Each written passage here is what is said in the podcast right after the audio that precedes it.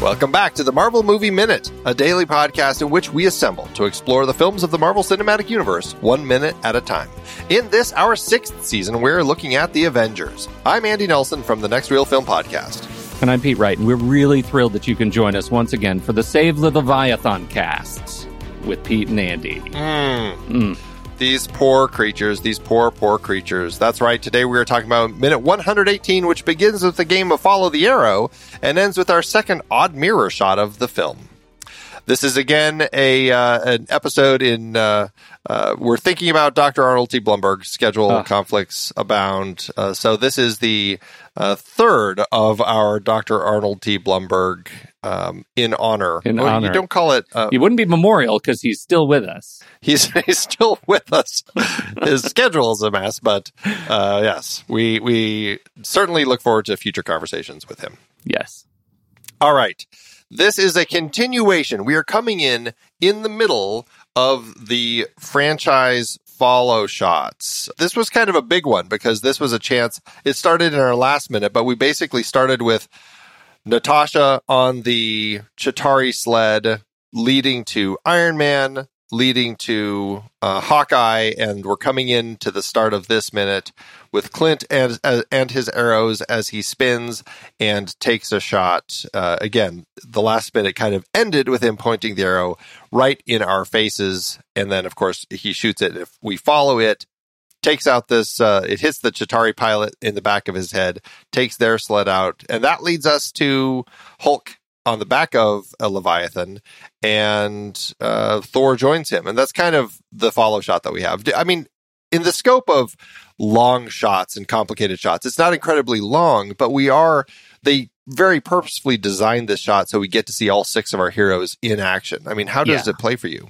I, it plays really well. I mean, I, I love it. I think it's artfully designed to give us the Rube Goldberg machine of action that, that actually doesn't make any one of the characters feel lesser. Uh, in so doing, and and so even Hawkeye, who you know could be lampooned a bit in the rest of the movie, like he's up on that thing and he's doing his arrow thing, and I like watching Hawkeye doing his arrow thing, but in particular, watching how all of the action is connected, right? That the the way they integrate all of each hero's activities throughout the course of this minute, I think is really smart. And it, obviously, it works because, as they've said, you know, we've got to contain this to this three block radius. So it's not like we're jumping, you know, over to Jersey's shores or something and following like incredible leaps of of space as the camera zips around. It's it's all kind of relatively contained, and to that end, it it just makes it fun. And also, it's an interesting thing because it's keeping the action in a confined space, but it still makes it feel really big. And that's, I think, Yeah, something that I like about this. It feels like there's a lot going on to this battle. Yeah. Right, right. Yeah, it doesn't feel as much like, you know, when you're playing a, uh, well, like the Spider Man video game, right? Incredibly detailed view of New York, but it's really not to scale. This feels like they've they've adequately captured the sense of scale and scope in this shot. Right. Yeah, absolutely. The Chitauri sled that uh, that Clint takes out, it's about to crash into the New York Public Library, but then this Leviathan flies by and it looks like it crashes into its face.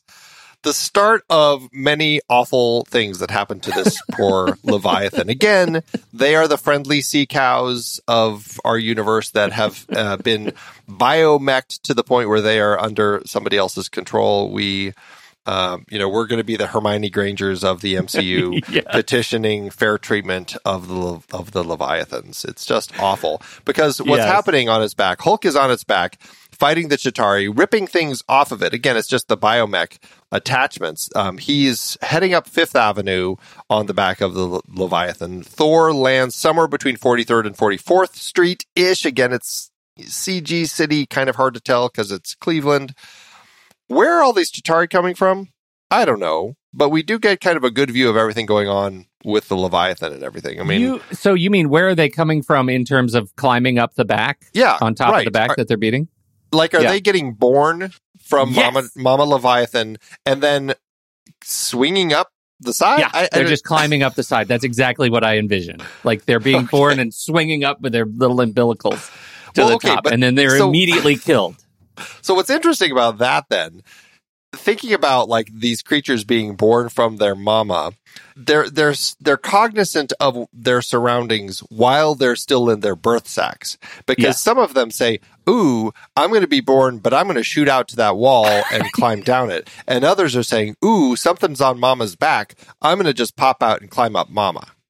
There's, I just want to say, there's a non-zero chance that we're wrong about the intention of this. I'm going to say non-zero generously, um, but but I prefer. Let's just say that I prefer everything we're saying about the genesis of the Chitauri. And now their in utero sentience and Yes. spatial awareness is horrible and fantastic all at once. it's just it's it's crazy it's it's horrible it's disgusting but it's so much fun to Yeah. imagine all of this right, right. well as they take these Chitauri out it leads hulk to rip off a chunk of the armor from the leviathan and then stab it in its back with this chunk and then thor's like oh hey i see what you're doing there i'm gonna help out takes Yeah. mjolnir and and sledgehammers that piece into this poor poor friendly sea cow of the skies and and it screams do you It hear the Chitauri or the, the Leviathan scream as like we get this shot of it as it's kind of it kind of like descending down to Grand Central Terminal. It's like this "Rah!" Because you know they just basically severed its spine. Yeah. This thing crashes in. You you can see the awning at Tequilaville below, which is at, on Vanderbilt, northwest of Grand Central Terminal. It's nice to have those little markers in here so you can kind of figure out where we are. I don't know where the Leviathan made a hard right turn. It had to have if it was going up Fifth Avenue and then it crashes into Grand Central Terminal. It doesn't really make sense, but somehow it made a hard right. Well, wait, And don't we see the hard right? Like at, or is that a different hard right you're saying? Where like a hard right, hard right? at 17, 17, 18. It comes around a corner making a right toward It's- camera. uh, again, this is one of those things. Grand Central Terminal is on the right of the screen, so it's coming through that that street there. It Mhm. already would have had to make the right to come through the street that we're seeing at uh, 17 To make it, 19. this is essentially Yeah. a second right. Yeah, well, it's not making a right. It's going straight into it's it's making a uh a, it's kind of an angle to the right because Grand Central Terminal we see it it's on the right there. Oh, like you're right, it's I totally crashing it. into Grand Central Terminal. Yeah because Tequilaville is right there at the bottom left of the screen. Yep, yep, got it. yeah so it's just crashing into Grand Central Terminal right here um and comes crashing down to the ground. Pete this is a horrible horrible scene because you just made it. So I just want you to know I've never seen the detail that you pointed out to me before we started recording, and it is the most gruesome minute. It may be more gruesome because of the violation against this poor defenseless sea cow. It may be more gruesome than Red Mist in Captain America. it might be the worst minute in the franchise. Uh, this is the movie with eyeball trauma. We already had the guy's eyeball plucked out earlier, um, and now we've got the the sea cow of the skies who crashes into Grand Central Terminal. When he comes to a stop, if you watch, I've never seen this until you know prepping for this a minute at a time. The little electric uh, shocks that am- it's kind of I don't know I don't know if it's from its own suit because we've seen the Leviathan suits kind of have kind of their own like electric energy dancing along their bodies as they fly through the skies, or if it's from Mjolnir and Thor's lightning having like zapped it. But as it comes to a stop, we see a few little sparks of lightning around its face, and then blow up its eyeball blows up its blows up its eyeball. It's just horrifying. Right at about 25, 26 seconds. It's just Oh my god, it's just incredible. Somebody thought of that. Somebody thought of that. Somebody's sitting there thinking, you know what would really level up this minute of this movie, this scene, is the eyeball pop, the electric Ugh. eyeball pop. ugh, just awful. Just just awful. So People are sick. People. But you know what? Maybe by having the visual effects artist come up with that, it kept them Yeah. off the streets and actually trying this on their neighbor. So, Oh. you know, you got to think about Boy, you made uh, some visual effects artists. You made them really mean, like really dark. You I'm just saying humanized it in a way needed I didn't see coming. they yeah, they needed this. it's all if awful. you What can I are listening to the show and you're the visual effects artist that came up with the Leviathan eyeball pop, we want to talk to you badly. Yes. for many please. reasons because I'm sure the rest of your catalog of contributions is extraordinary, but this is peak work right here. Oh man. Um, this is the actual spot where we see Toomes in uh, Spider-Man: Homecoming. He's working in Yes. this very location, on which is really stuff. cool. And and i think that is one of the things. I mean when you talk about about uh, marvel being such an extraordinary like blockbuster hit maker right we get these kinds of tie-ins. And that was i remember the feeling of watching Toomes working on this sequence and seeing that they are really working to tie the Battle of New York into all these other properties. And that ends up being a real gift that you get with whatever you think of the individual movies, like the narrative, the sort of comic style narrative that is tied together, film to film to film, is super gratifying for me as a nerd. Like, I like it. I like watching those kinds of things. So I thought that was really cool. Yeah, it's nice to see those beats as they kind of are, are are fleshed out over the continuing franchises. Even like Hawkeye, the show where we are watching all of the stuff going on from a different perspective as Hailee Steinfeld is watching him go through all the actions and, you know, falls in love with the idea of being a cool Mhm. archer. Yeah, It's awesome. for sure. Yeah. Hulk and Thor. Their uh, is this the start of their love hate relationship? I feel like it really is. Well, was the hate the hate hate relationship? Was it love hate when they when the Battle of the Helicarrier? I think that was hate hate, and this is the start of love hate because they're working Okay. together. But it's kind of like we love working together, but it's kind of like you're still a puny god, and I'm going to punch you. Like there's something about it that I still feels like we can be friends, but we'll also hit each other a lot. Yes, yeah, and I like that, and I think it pays off. Like it's a, it's funny that uh, this joke, this long running joke, is set up to pay off in Ragnarok. Is a friend from work, which ends Yeah. up being a wonderful, wonderful, wonderful like tie-in. yeah, it's very fun. And I think this is where we get kind of that joy of the two of them. Like this is an Asgardian. I'm sorry, this is a, a um, Midgardian that Thor can actually tussle with and I can actually take an Asgardian beating. And that's, I think, something that draws Thor to him as a kind of almost an equal, you know? Mm-hmm. Yeah, for sure. We go back up to the top of Stark Tower and find Erik Selvig. He is alive. Now that we've been talking about this film so much, though, do you wonder, like, why he doesn't go through the same Andy Warhol color treatment that Clint did? That's a really great. That's a really great point. We don't have pop art Selvig. No, yeah, God, that's right. He's just he's just Selvig with a headache. I don't know if it's because he didn't have to fight it as much as presumably Clint did. Like he really enjoyed the idea of the science. And so perhaps for him it was like, oh, I'm just I was doing some bad stuff, but uh, it was science and I really loved it. Like like there wasn't a big ask in the scope of like the mental strains that he had to go against in order to uh, or when the mind control took him as opposed to Clint, who is just like, you're asking me to kill people and do all of this stuff is completely against my character. I 100% don't want to do it. And so the mind control really had to affect him. Like, is that a way that we could potentially no prize this? Yeah, I, I think that's I, it's kind of the only way to no prize this, right? Like I, I think that makes total sense. I do, you know, I wonder on that point of of Selvig. You know, it, it takes me all the way back to you know post credits, uh, post credit Selvig, where he's under mind control, sort of, and how much has he been able, like, it, how much of a willing participant has he really been? And and because he was a sort of cognitive guinea pig for Loki, does that ease his his freedom? Or yeah to your point because he didn't fight it? I don't know. That doesn't mean he doesn't you know look a mess no, he definitely looks a mess. Um, I mean, at least he's free. We do get to kind of watch as that crazy blue glowing eyes go away.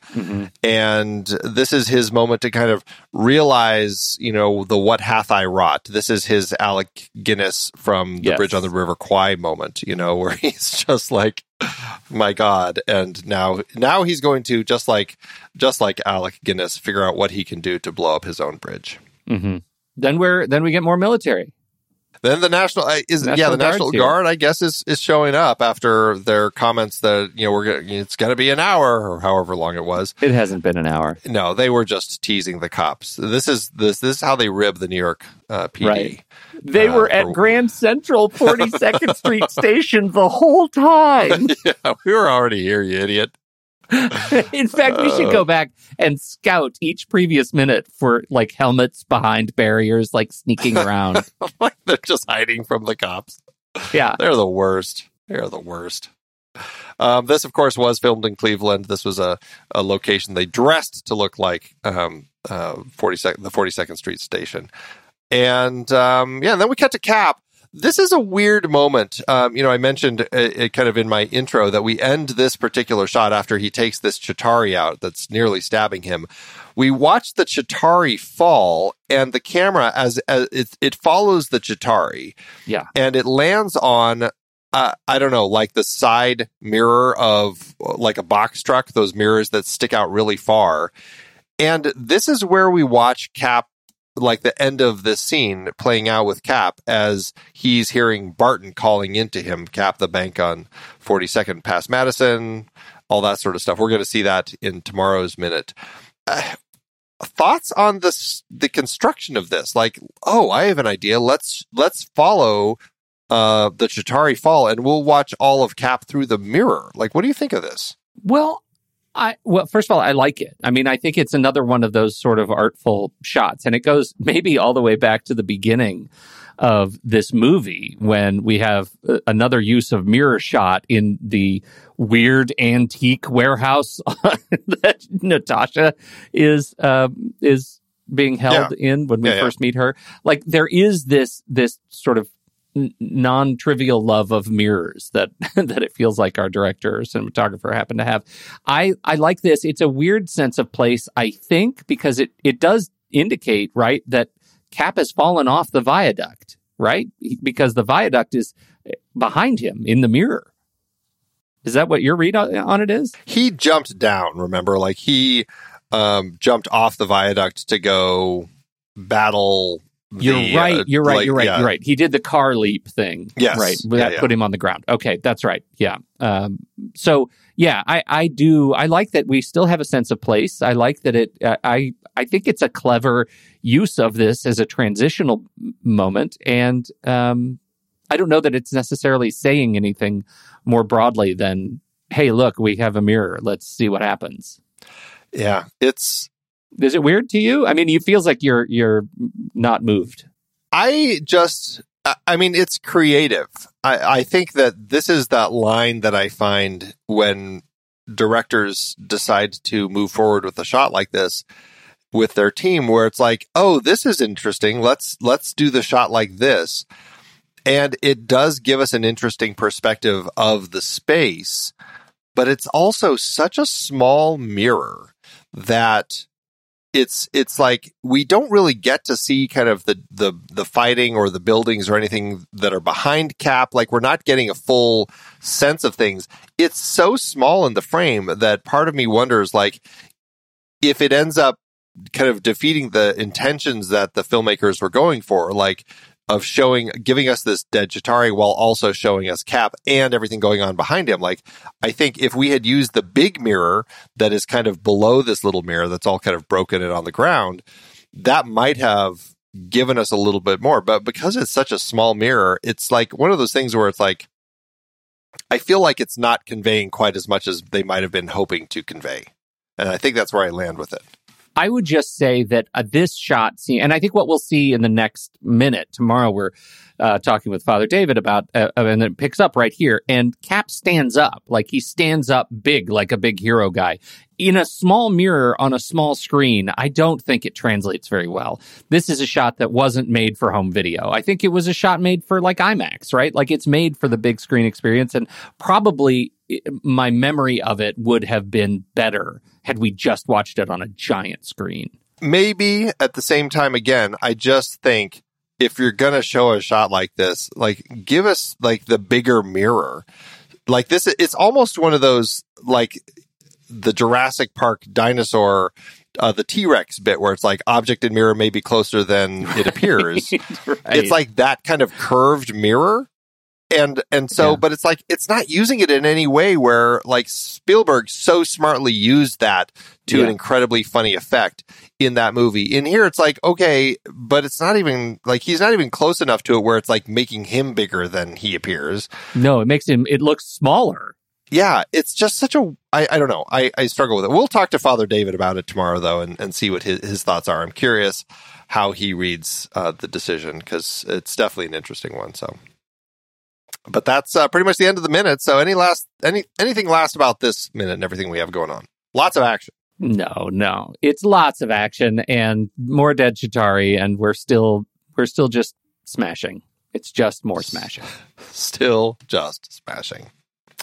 All right, well, let's wrap it up. As we said, we'll be back with Father David tomorrow to talk about minute 119 and then the next day, 120. Should be a lot of fun uh, wrapping up our conversations with him for this season. So that's it for today. Everybody, don't forget if you're not finding the podcast, uh, the links in your show notes, you can just go to marvelmovieminute.com and you can learn more about our membership where you can get early access to ad free episodes. That's it for today. We'll be back tomorrow. Pete, thanks as always. That's right, Andy. Tomorrow we got to go to the bank to make the deposits. Until next time, true believers.